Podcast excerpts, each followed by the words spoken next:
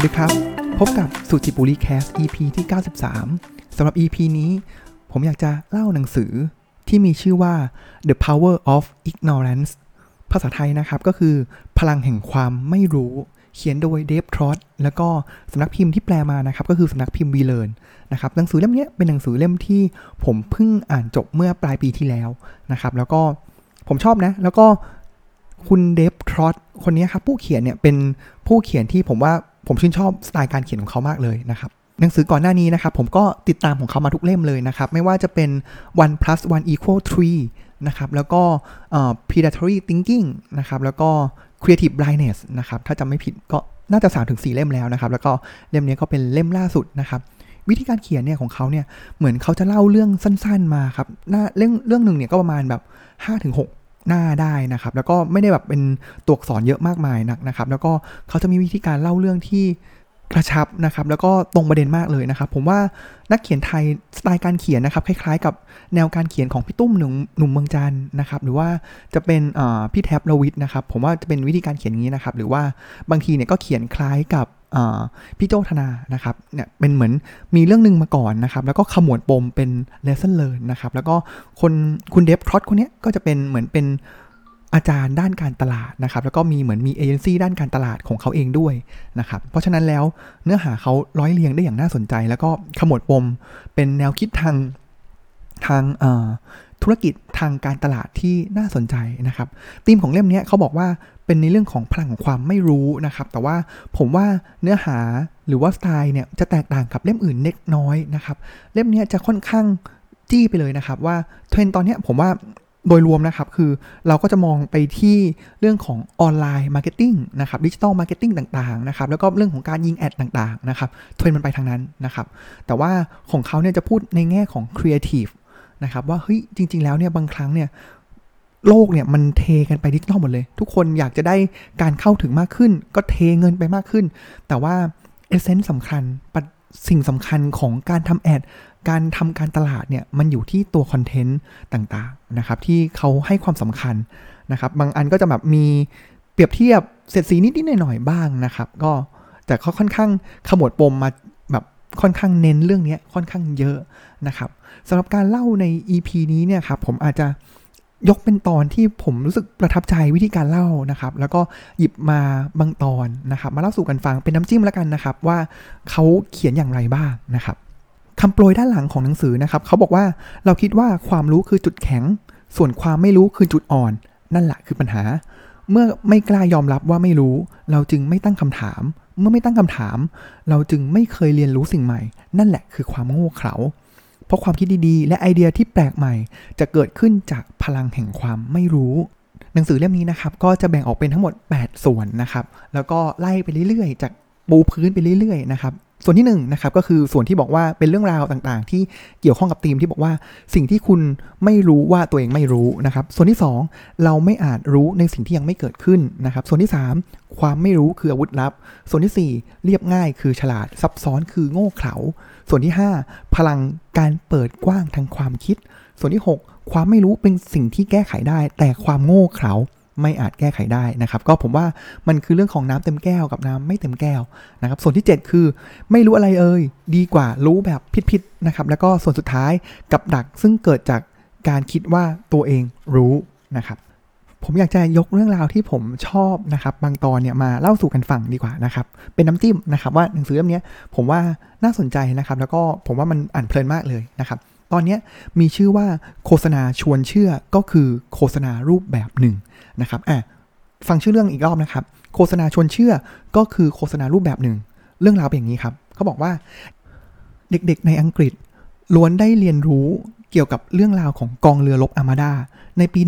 1588 กองเรือขนาดมหึมาของสเปน พยายามบุกอังกฤษ โดยวางแผนที่จะไปรวมกับกองทัพขนาดใหญ่ ซึ่งรออยู่ที่เนเธอร์แลนด์ แต่ขณะที่กองเรือของสเปนกำลังทอดสมอค้างแรมอยู่ที่เมืองกาแล อังกฤษก็ส่งเรือไฟมาโจมตี บรรดาเรือไฟที่กำลังลุกไหม้เปรียบเหมือนขีปนาวุธนำวิถี โดยบนเรือนั้นไม่มีคนอยู่เลย แต่เต็มไปด้วยกำมะถันดินปืนและดินน้ำมัน น้ำมันดิน ลมและคลื่นพัดพาเรือไฟเหล่านั้นเข้าสู่ใจกลางของกองเรือสเปนที่ทอดสมออยู่ สิ่งที่ทุกคนบนเรือไม้กลัวที่สุดก็คือไฟ และสถานการณ์นี้บีบให้พวกเขาต้องตัดสายสมอเพื่อเอาตัวรอด เพราะไม่มีเวลาถอนสมอกระแสลมทำให้กองเรือสเปนไม่สามารถย้อนกลับไปยังช่องแคบอังกฤษได้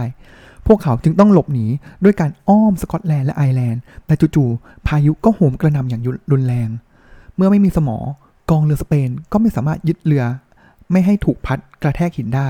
ส่งผลให้กองเรืออับปางจำนวนมากและถูกปล้น ทหารกว่า 5,000 คนเสียชีวิตจากการจมน้ำหรือถูกสังหาร โดยชาวสกอตและชาวไอริช ส่วนเรือที่เหลือรอดก็ต้องเดินทางกลับสเปนอย่างทุลักทุเล และนั่นคือจุดจบของการเป็นมหาอำนาจทางทะเลของสเปน เรื่องราวข้างต้นนะครับ ก็เป็นเรื่องราวที่โรงเรียนสอนกันมา แต่โรงเรียนไม่เคยสอนเกี่ยวกับสิ่งที่เกิดขึ้นในปีต่อมา นั่นก็คือ 1589 ในปีนั้นกองเรืออังกฤษพยายามเล่นงานสเปนด้วยวิธีการเดียวกัน โดยโจมตีสเปนด้วยกองเรือรบใหญ่พอๆกับกองเรือรบอาร์มาดา แต่สุดท้ายก็ลงด้วยด้วยชะตากรรมที่คล้ายกัน เรามาเปรียบกองเรือทั้งสองกันครับ ในปี 1588 สเปนมีเรือรบ130ลำ ในปี 1589 อังกฤษมีเรือรบ 150 ลำ ในปี 1588 สเปนมีทหาร 26,000 คน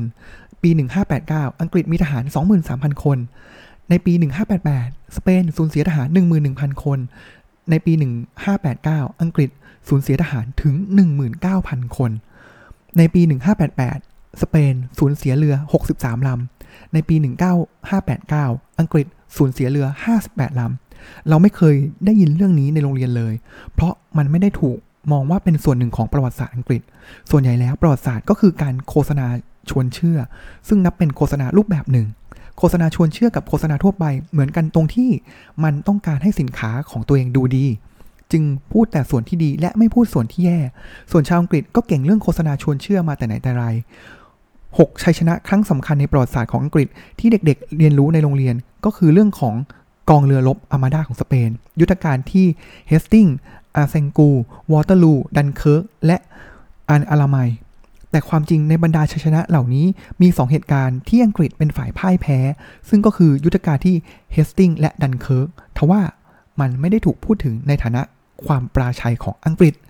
นี่สอดคล้องกับคำสอนของบิลเบิร์นบาคเกี่ยวกับโฆษณา อะ เห็นไหมครับ เขาจะเริ่มขมวดมาแล้ว เขาบอกนี้เขาบอกว่า ซึ่งก็คือการเปลี่ยนด้านลบให้เป็นด้านบวก อีกสิ่งที่น่าสนใจคือสเปนไม่ได้เป่าประกาศความพ่ายแพ้ของอังกฤษในปี 1589 อย่างที่อังกฤษทำกับสเปนในปีก่อนหน้า สาเหตุก็เพราะในเวลานั้นสเปนเป็นผู้ครองโลก พูดง่ายก็คือสเปนเป็นเจ้าตลาด และสนใจแค่การขยายตลาด ซึ่งก็คือการขยายอาณาเขตข้ามมหาสมุทรแอตแลนติกไปยังโลกใหม่ ส่วนอังกฤษเป็นแค่ผู้ท้าชิง ซึ่งสเปนไม่จำเป็นต้องแข่งขัน เพื่อแย่งส่วนแบ่งทางการตลาดด้วย ในฐานะแบรนด์ที่เล็กกว่า อังกฤษต้องพยายามแย่งส่วนแบ่งการตลาด จากแบรนด์ใหญ่กว่าอย่างสเปน อังกฤษจึงพยายามเป่าประกาศความพ่ายแพ้ของสเปนในหนึ่งในปี 1588 ให้ผู้คนรับรู้ได้มากที่สุดเท่าที่จะทำได้ ผลก็คือ ผู้คนเริ่มมองว่าอังกฤษคือคู่แข่งของเจ้าตลาด และในไม่ช้าอังกฤษก็เป็นคู่แข่งของสเปนจริง ๆ และสุดท้ายก็ขึ้นมาเป็นเจ้าตลาดได้ นี่คือสิ่งที่พิสูจน์ว่าบางครั้งโฆษณาชวนเชื่อก็ทรงพลังกว่าความจริง เช่นเดียวกับโฆษณานะครับ อันนี้ก็เป็น เรื่องราวเรื่องหนึ่งนะครับที่เขาก็พยายามขมวดให้เห็นนะครับว่าเรื่องราวเป็นอย่างไรแล้ว lesson learned มันเป็นอย่างไร ขมวดมาเกี่ยวกับการตลาดได้อย่างไรนะครับเรื่องราวต่อมานะครับเป็นเรื่องที่ผมชอบเหมือนกันนะครับชื่อเรื่องว่ายิ่งกระชับยิ่งกระจ่างนะครับอะมาฟังกันเลยดีกว่า เขาบอกงี้เขาบอกว่าดูเหมือนว่าทุกวันนี้ไม่มีใครสามารถตอบคำถามแบบสั้นๆ ว่าใช่หรือไม่ได้แล้ว ไม่ว่าจะเป็นบรรดานักการเมืองที่สัมภาษณ์ทางโทรทัศน์ซีอของบริษัท โฆษณาที่ให้สัมภาษณ์กับนิตยสารแคมเปญ ผู้คนในการประชุม หรือข้อสรุปในการดำเนินงาน คนเหล่านี้ทำราวกับว่าหน้าที่ของพวกเขา คือการใช้คำให้มากที่สุดเท่าที่จะเป็นไปได้ แต่ถ้อยคำเหล่านั้นกลับถ่ายทอดใจความสำคัญไม่ได้ ในทางตรงกับตรงกันข้ามนะครับ แท้จริงแล้วเราสามารถตอบคำถามด้วยเพียงคำถามเดียวได้หรือไม่ เรามาเริ่มพิจารณาในเรื่องราวต่อไปนี้กัน ในปี 1944 พันเอกแม็กออลิฟเป็นผู้บัญชาการ กองพลทางอากาศที่ 101 ฮิตเลอร์เทหมดหน้าตักสำหรับการเดิมพันครั้งสุดท้าย และส่งทหารจำนวนมากมายมหาศาล ไปปิดล้อมกองพลทางอากาศที่ 101 ในเมืองเล็กๆ ที่ชื่อบัสตอนกองพลนี้เป็นหน่วยส่งทางอากาศ จึงมีอาวุธเพียงเล็กน้อย ในขณะที่ทหารเยอรมันมีรถถังทีเกอร์หนัก 50 ตันรุ่นล่าสุด ในวันที่ 22 ธันวาพลโทฟอนลุกวิด สั่งให้ทหาร 4 คนถือธงขาว ซึ่งเป็นสัญลักษณ์ของการมาด้วยสันติ ไปยื่นคำขาดให้กับกองพลนี้ โดยข้อความในจดหมายดังกล่าวคือ ถึงผู้บัญชาการกองทัพอเมริกัน ประจำเมืองบาสตอนที่ถูกปิดล้อม ทิศทางของสงครามกำลังเปลี่ยนไป ขณะนี้กองทัพอเมริกาในเมืองบาสตอน และพื้นที่ใกล้เคียง ถูกหน่วยติดอาวุธที่แข็งแกร่งของเยอรมัน ปิดล้อมเอาไว้แล้ว หน่วยติดอาวุธของเยอรมนีมีอีกหลายหน่วยได้ข้ามแม่น้ำออเตอร์ใกล้กับหมู่บ้าน ออเตอร์วิลยึดพื้นที่เมืองมาร์ช และผ่านออมเปรซิเยทิเบ มาถึงจนมาถึงเมืองแซงอูแบแล้ว ตอนนี้ลิบลามงอยู่ใต้ภายใต้การควบคุมของกองทัพเยอรมนี มีเพียงทางเดียวที่จะช่วยให้กองทัพอเมริกา ซึ่งถูกปิดล้อมรอดจากการถูกทำลายอย่างย่อยยับ นั่นคือการสละเมืองที่ถูกปิดล้อมอย่างสมเกียรติ เพื่อให้ท่านได้ใคร่ครวญอย่างละเอียด เราจะให้เวลา 2 ชั่วโมง นับตั้งแต่ได้รับจดหมายฉบับนี้ หากข้อเสนอนี้ถูกปฏิเสธ กองทหารปืนใหญ่ของเยอรมนี และกองพันทหารปืนใหญ่ต่อสู้อากาศยานทั้ง 6 จะบดขยี้กองทัพของอเมริกา ในเมืองบาสตอนและพื้นที่ใกล้เคียง เมื่อครบ 2 ชั่วโมง เราจะสั่งยิงทันที ความสูญเสียอันใหญ่หลวงที่พลเมืองจะได้รับจากการโจมตีครั้งนี้ ย่อมไม่สอดคล้องกับความมีมนุษยธรรมของอเมริกาที่ทุกคนรู้จักดี ผู้บัญชาการกองทัพเยอรมนีพันเอกแม็กออลิฟคิดทบทวน แล้วส่งคำตอบกลับไปดังนี้ ถึง ผู้บัญชาการกองทัพเยอรมนี จันไลผู้บัญชาการกองทัพอเมริกา ผู้บัญชาการกองทัพเยอรมนีได้เขียนถ้อยคำนับร้อย ส่วนผู้บัญชาการของกองทัพอเมริกาตอบขับกลับเพียงคำเดียวแม็กออลิฟรู้ดีว่าไม่ว่าจะถ้อยถ้อยคำมากแค่ไหนสุดท้าย ใจความเดียวที่เขาต้องการถ่ายทอดก็คือ จะสู้หรือยอมจำนน เขาจึงเปิดฉากการต่อสู้ทันทีด้วยจดหมายฉบับนั้น ไม่จำเป็นต้องสนใจมารยาททางสังคมให้เสียเวลาอีกต่อไป เพราะไม่ว่าอย่างไรทั้งสองฝ่ายก็ต้องห้ำหั่นกันอยู่แล้ว เพียงแต่คำพูดคำเดียวนั้นกลับสร้างความฮึกเหิม ให้กับทหารของแม็กออลิฟได้อย่างรวดเร็ว เพราะมันคือสิ่งที่พวกเขาอยากได้ยิน ประเด็นที่น่าสนใจคือผู้ช่วยของแม็กออลิฟเล่าว่าในบรรดาทหารระดับสูงที่ผมรู้จัก มีแค่พันเอกแม็กที่ไม่เคยพูดจาหยาบคายเลยอ่าคนที่เขียนจันไรนี่แหละครับ ไม่เคยพูดจาหยาบคายเลยนะครับ นี่ทำให้บรรดานัง หนังสือพิมพ์ในอเมริกานำเรื่องราวดังกล่าวไปตีพิมพ์ซ้ำผลคือเรื่องราวที่แสดงให้เห็นถึงจิตวิญญาณการต่อสู้แบบพุ่งตรงใส่เป้าหมายของทหารอเมริกันนี้ทำให้ขวัญและกำลังใจของผู้คนเพิ่มขึ้น สุดท้ายฝ่ายเยอรมนีก็ไม่สามารถยึดครองเมืองบาสตอนได้ ผมพบว่าคำที่ผู้คนใช้นั้นแปลผกผันกับการกระทำของพวกเขาเสมอคำว่า laconic สั้นกระชับ ซึ่งหมายถึงการใช้ถ้อยคำเพียงไม่กี่ถ้อยคำแต่ได้ใจความมีต้นกำเนิดจากแคว้นที่ชื่อลาโคเนียของสปาร์ตาชาวสปาร์ตาขึ้นชื่อเรื่องของการลงมือทำมากกว่าพูด หลังจากนครรัฐส่วนใหญ่ในกรีกยอมจำนนต่อฟิลิปที่สองแห่งมาซิดอน พระองค์ก็ส่งสารไปยังสปาร์ตาดังนี้ ถ้าชนะสงครามครั้งนี้ เจ้าต้องเป็นทาสไปตลอดกาลข้าขอแนะนำให้เจ้ายอมจำนนทันที เพราะถ้านำกองทัพลุกเข้าไป อย่างดินแดนของเจ้าสำเร็จข้าจะทำลายไร่นาเข่นฆ่าพลเมือง และบดขยี้เมืองของเจ้าให้สิ้นซากสปาร์ตาส่งตอบกลับข้อความเพียงคำเดียวว่าถ้าสุดท้ายฟิลิปที่สองก็ไม่เคยยึดสปาร์ตาได้อ่าอันนี้ก็คือเรื่องราวของตอนนี้นะครับที่ก็สนุกดีนะครับ ตรงนี้แล้วก็เป็นไงบ้างครับ ผมขอเล่าอีกสักตอน 2 ตอนแล้วกันนะครับ ที่ผมชื่นชอบนะครับพยายามก็เป็นอีกสกิลหนึ่งนะครับที่น่าสนใจในการเล่าแบบ อ่านจากหนังสือให้เพื่อนเพื่อนผู้ฟังฟังดูนะครับอะมาตอนต่อไปเลยครับเขาบอกงี้ ชื่อตอนนะครับก็คือสงครามแห่งการจับจ่ายเฮ้ยผมว่าเรื่องเนี้ยดีนะครับแล้วก็เป็นมุมที่ผมไม่เคยได้ยินมาก่อนนะครับเป็นครั้งแรกนะครับอะเรื่องอย่างนี้ระหว่างสงครามเย็น คือการประชันว่าใครมีระเบิดนิวเคลียร์มากที่สุดระหว่างสหภาพโซเวียตกับอเมริกา ซึ่งในตอนนั้นทั้งสองประเทศเนี่ยมีอาวุธนิวเคลียร์ที่พร้อมใช้งานได้ 58,336 ลูก อย่างไรก็ตาม ถ้าถามว่าสงครามเย็นครั้งนี้สิ้นสุดลงเพราะความหวาดกลัวว่าระเบิดพวกนั้นจะทำลายล้างโลกใช่หรือไม่ จริง ๆ แล้วไม่ใช่เลย ดูเหมือนว่าสาเหตุจะเป็นเพราะการไปเยือนซูเปอร์มาร์เก็ตของคนคนหนึ่งมากกว่า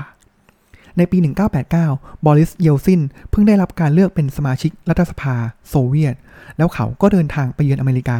ซึ่งเป็นสิ่งที่ไม่มีผู้นำโซเวียตคนไหนทำ นี่เป็นโอกาสอันยอดเยี่ยมสำหรับอเมริกา ในการทำให้เขาประทับใจกับเทคโนโลยีที่เหนือชั้นกว่า เยลซินพบปะกับบรรดา สมาชิกวุฒิสภา สมาชิกสภาผู้แทนราษฎรนายพล นักธุรกิจ รวมถึงผู้มีอำนาจและผู้มีอิทธิพล ผู้คนเหล่านี้พาเขาไปเยือนวอชิงตัน ฟิลาเดลเฟีย อินเดียนาโพลิส ชิคาโก และมินนิอาโพลิส แต่สิ่งที่เขาประทับใจที่สุดก็คือตอนที่เขาไปเยือนศูนย์อวกาศ จอห์นสัน ในเมืองฮูสตัน เยลซินมีท่าทีที่สุภาพแล้วเสมอระหว่างที่เดินชม ทั้งยังกล่าวว่าเทคโนโลยีของอเมริกากับโซเวียตนั้นคล้ายคลึงกันทีเดียว จากนั้นระหว่างเดินทางไปยังสนามบิน คณะเดินทางของเขาก็ผ่านซูเปอร์มาร์เก็ตขนาดเล็กที่ชื่อแลนดอลส์เยลซินขอให้หยุดรถเพื่อแวะเข้าไปดูซูเปอร์มาร์เก็ตแห่งนั้น เจ้าหน้าที่ของอเมริกาก็ท้วงว่าถ้าเยลซินอยากแวะชมซูเปอร์มาร์เก็ตพวกเขาจะพาไปดูร้านที่ใหญ่โตและทันสมัยกว่านี้ แต่เยลซินปฏิเสธ เขาต้องการไปเยี่ยมชมซูเปอร์มาร์เก็ตขนาดเล็ก แห่งนี้ที่เขาสุ่มเลือกเอง ไม่ใช่ที่ที่ถูกจัดฉากเพื่อทำให้เขาประทับใจ พวกเขาก็แวะชมซูเปอร์มาร์เก็ตดังกล่าว ในเมืองเคลียร์เลกซึ่งเป็นเมืองเล็กๆ ในรัฐเท็กซัส เหตุการณ์นี้เกิดขึ้นในปี 1989 สมัยนั้นซูเปอร์มาร์เก็ตในโซเวียตหรือรัสเซีย ยังดูเหมือนโกดังเก็บสินค้าที่ไร้ความเป็นระเบียบ เต็มไปด้วยลังกระดาษสภาพยับเยินและสกปรก ชั้นวางสินค้าก็มีสินค้าวางอยู่หร็อมแหร็ม แถมหีบห่อยังฉีกขาดด้วย ส่วนอาหารที่วางขายก็ห่อเอาไว้แบบลวกๆ และลูกค้าก็ต้องดมดูให้ดีว่าเสียหรือยัง เรียกได้ว่าลูกค้าแทบไม่มีตัวเลือกเลย พวกเขาได้เลือกแค่ว่าจะซื้อหรือเดินออกจากร้านไปเฉยๆ แต่เมื่อ เข้ามาในซูเปอร์มาร์เก็ตขนาดเล็กธรรมดาธรรมดาแห่งนี้ เยลซินก็นึกว่าตัวเองหลุดเข้ามาในถ้ำของนิทานเรื่องอลาดิน ซึ่งอัดแน่นด้วยสิ่งที่น่าสนใจ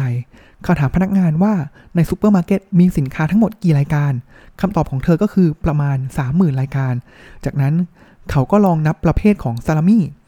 และเขาก็พบว่ามันเยอะเกินกว่าจะนับไหวเยลเซนทักทายผู้หญิงอีกคนหนึ่งที่กำลังเลือกซื้อสินค้าอยู่ โดยบอกว่าถ้าหากเธอไม่ถือสา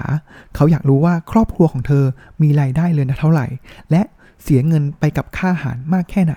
เธอตอบว่าครอบครัวเธอมีรายได้เดือนละ 3,600 ดอลลาร์ และใช้เงินไปกับค่าอาหารราว 170 ดอลลาร์ต่อสัปดาห์ คิดเป็นประมาณ 20%ของรายได้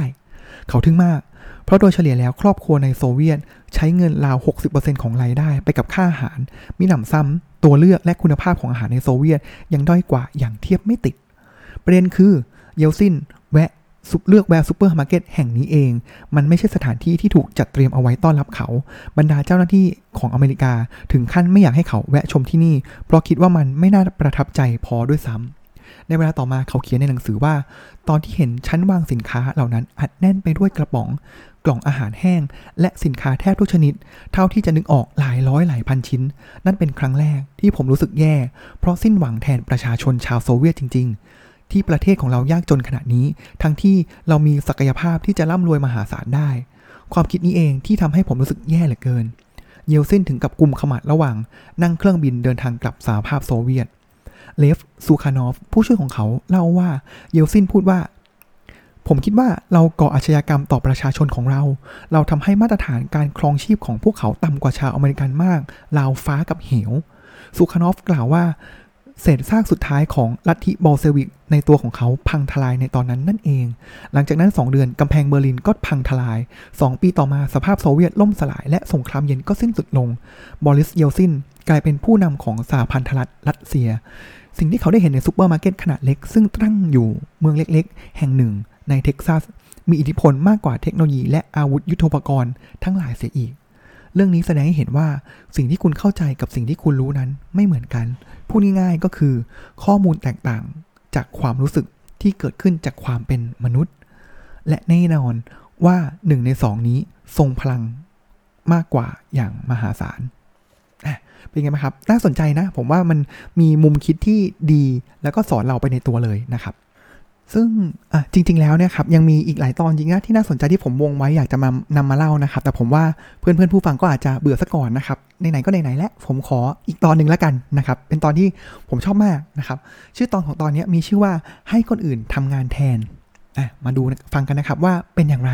นะครับ แล้วดูดูวิการที่เขานำเรื่องราวหลายเรื่องเนี่ยมาประกอบกัน แล้วก็เอาตัวอย่างมาเสริม แล้วก็ขมวดมาเป็นบทเรียนนะครับ ให้คนอื่นทำงานแทนสตีเวน แบรดเบอร์รี่เป็นนักสเก็ตความเร็ว เขาเป็นตัวแทนประเทศออสเตรเลียในการแข่งขันกีฬาโอลิมปิกฤดูหนาวประจำปี 2002 กีฬาฤดูหนาวไม่ได้รับความนิยมในออสเตรเลีย เป็นเพราะเมืองร้อน เขาเป็นเมืองร้อน พวกเขาจึงไม่ได้คาดหวังมากนักกับชัยชนะ ในการแข่งขันระยะทาง 1,000 เมตร รอบชิงชนะเลิศ แบรดเบอร์รี่ต้องแข่งกับบรรดานักสเก็ตที่ทำสถิติได้เร็วที่สุดในโลก มีทั้งอพอลโล แอนตัน โอโนดาวเด่นจากอเมริกาฮยอนซู เกาหลี แมทเทียลเทอร์คอตจากแคนาดา และเหลี่ยเจียจุน หลี่เจียจุนจากจีน แบรดเบอรี่เป็นผู้เล่นที่ช้าที่สุด และมีอายุมากที่สุดในการแข่งรอบนี้ เห็นได้ชัดว่าเขาไม่มีโอกาสชนะเลย แต่การตระหนักถึงเรื่องนี้ทำให้เขาได้เปรียบ แอนจาง ซึ่งเป็นโค้ชของแบรดเบอรี่รู้ว่าถ้าคว้าเหรียญทองแดงได้ ก็นับเป็นชัยชนะที่ยอดเยี่ยมสำหรับออสเตรเลียแล้ว ในขณะที่นักกีฬาคนอื่นๆ ต้องการแค่เหรียญทองเท่านั้น ทั้งยังมั่นใจว่าตัวเองสามารถคว้าอันดับหนึ่งได้ และพร้อมทำทุกอย่างเพื่อให้ตนเองไปถึงเส้นใจเป็นเป็นคนแรก ด้วยเหตุนี้จังจึงให้แบรดเบอรี่ลังท้ายไว้ และปล่อยให้บรรดาตัวเก่งแข่งกันเอง ปล่อยให้นักกีฬาผู้ฮึกเหิมทั้ง 4 คนขับเคี่ยวกัน จนกว่าผู้เข้าแข่งขันจะปะทะกันจนล้มหรือถูกปรับแพ้ จากนั้นแบรดเบอรี่ก็จะเข้าแข่งขัน 1 ใน 3 ที่เข้าเส้นชัย แล้วเขาก็จะสามารถคว้าเหรียญทองแดงได้แบดเบอรี่ไม่จำเป็นต้องขับเคี่ยวกับคนอื่น แค่ปล่อยให้พวกเขาสู้กันเองก็พอ และนั่นคือสิ่งที่แบดเบอรี่ทำโดยเขาตามหลังบรรดาตัวเก่งอยู่ 15 เมตรตลอดการแข่งขัน เห็นได้ชัดว่า เขาจะเข้าเส้นชัยเป็นคนสุดท้ายอย่างแน่นอน ทว่าเมื่อถึงระยะ 50 เมตรก่อนเข้าเส้นชัย นักกีฬาจากจีนก็ล้มลง ส่งผลให้นักกีฬาจากอเมริกา เกาหลีและแคนาดาล้มตามไปด้วย ในขณะที่นักสเก็ตทั้ง 4 ล้มละเนระนาดอยู่บนลานน้ำแข็ง แบรดเบอรี่ก็พุ่งแซงเข้าเส้นชัยไปโดยที่เขาพวกเขายังไม่ทันได้ลุกขึ้นมา วันนั้นสตีเวนแบรดเบอรี่กลายเป็นนักกีฬาคนแรกจากซีกโลกใต้ที่คว้าเหรียญทองในการแข่งขันโอลิมปิกฤดูหนาว ไม่ใช่ด้วยการเอาชนะ แต่ด้วยการปล่อยให้คนอื่นๆ แพ้ นี่คือกลยุทธ์ที่สร้างสรรค์อย่างแท้จริง ดังนัดโอเลียนกล่าวว่า อย่าขัดจังหวะศัตรูที่กำลังทำพลาด หลายปีก่อนเอวิสอะอันนี้เขาเปลี่ยนเรื่องนะครับ เอวิสปล่อยโฆษณาอันโด่งดังที่มีข้อความว่าเราเป็นแค่เบอร์สองเราจึงพยายามมากกว่า มันได้ผลดีเยี่ยม จนเริ่มสั่นคลอนขวัญและกำลังใจของเฮิร์ตซึ่งเป็นผู้นำตลาด แรงกดดันนั้นทำให้เฮิร์ตตอบโต้ด้วยการโฆษณาว่าเอวิสบอกมาตลอดหลายปีว่าเฮิร์ตคือเบอร์หนึ่ง เราจะบอกว่าเราจะบอกคุณเองว่าทำไมจึงเป็นเช่นนั้น อ่า มีการตอบโต้แล้วแบบแบบเนี่ยเห็นไหม อีกฝั่งหนึ่งนะครับ บอกว่าเขาเป็นที่สองใช่ ฉันเป็นที่หนึ่งเราจะบอกเองว่าทำไมอ่าเห็นไหมครับ โฆษณานี้สร้างขวัญและกำลังใจให้กับ พนักงานของ h e r ์สได้ทว่ามันตอดย้ำให้คนทั่วไปมองว่าเอวิสคือคู่แข่งที่ทัดเทียมกับ h e r ์สเพราะเอวิสสามารถบีบให้ h e r ์สทำโฆษณาเพื่อตอบโต้พวกเขาได้ หลายปีต่อมาเบปซี่ได้ปล่อยโฆษณา The Pepsi Challenge ซึ่งระบุว่าผู้ดื่มน้ำอัดลม 7 ใน 10 คน ชอบรสชาติของเบปซี่มากกว่าโคคาโคล่าโคคาโคล่าอกสั่นขวัญแขวน จนถึงกับประกาศเปลี่ยนสูตรเครื่องดื่ม และในวันนั้นเบปซี่ก็ฉลองด้วยการให้พนักงานทั่วโลกหยุดงาน เพราะโคคาโคล่ากำลังทำโฆษณาให้กับเบปซี่ไม่กี่ปีก่อน RAC โฆษณาว่าพวกเขาสามารถเดินทางไปถึงจุดที่รถเสียเพื่อบริการให้กับลูกค้าได้เร็วกว่าบริษัทอื่น ๆ ในตอนนั้นโรเพิร์ต รูเพิร์ตโฮเวลทำงานให้กับ AA ซึ่งเป็นผู้นำตลาดนี้ โฮเวลเล่าให้ผมฟังว่าเขาใช้ทุกวิถีในการโน้มน้าว AA ไม่ให้ออกโฆษณาเพื่อตอบโต้และหักล้างคำกล่าวอ้างของ A RAC เพราะเขาเข้าใจว่า RAC กำลังพยายามทำอะไร สุดท้ายเขาก็โน้มน้าว AA ไม่ให้ทำโฆษณาที่ช่วยส่งเสริม RAC ได้สำเร็จก็คือทำไม่สำเร็จนะครับ บทเรียนนี้จากเรื่องนี้คือเราไม่เราไม่ควรหวาดกลัวที่จะแย่คู่แข่ง เพื่อให้พวกเขาตอบโต้ อันที่จริงเราควรทำเช่นนั้น โดยเฉพาะกับคู่แข่งที่ใหญ่กว่าเรา การกระตุ้นให้คู่แข่งทุ่มเงิน เพื่อตอบโต้เราคือวิธีที่มีประสิทธิภาพอย่างยิ่ง ในการทำให้ผู้คนมองว่าเราอยู่ในตำแหน่งใดของการแข่งขันนี้ พูดง่ายๆว่าเราต้องทำให้คู่แข่งควักเงินของตัวเขาเอง มาทำโฆษณาให้กับเรา เป็นไงบ้างครับ ผมว่ามันมันมีมุมที่ดีมากนะครับ จากเหตุการณ์ที่ปกติที่มันเกิดขึ้นแหละ แล้วเขาก็ขมวดมาเป็นเรื่องราว แล้วก็นำมาเล่าสู่กันฟัง นะครับ ก็เป็นหนังสือที่อ่านสนุกนะครับ แล้วก็เออดีนะ ผมอยากจะเขียนให้ได้แบบนี้นะครับ คุณเดฟทรอตนะครับ แล้วก็คิดว่าจะติดตามคุณเดฟทรอตเนี่ยต่อไปหนังสือเล่มต่อไป ผมเชื่อว่ามีมาแน่ๆนอนนะครับ ก็ฝากไว้นะครับสำหรับหนังสือ The Power of Ignorance พลังแห่งความไม่รู้สำหรับวันนี้ก็ขอขอบคุณที่ติดตามรับฟังนะครับ แล้วก็มีคอมเมนต์ได้นะ ผมลองเปลี่ยนสไตล์ หรือเปลี่ยนอีกเรียนรู้อีกแบบหนึ่งนะครับ ในการที่จะมาอ่านแบบอ่านเลยนะครับ ว่าเออฟังแล้วเป็นยังไงบ้างนะครับ ก็ ยินดีรับฟังนะครับ แล้วก็ขอขอบคุณที่ทำรับฟังในวันนี้นะครับ แล้วก็ขอกล่าวคำว่า สวัสดีครับ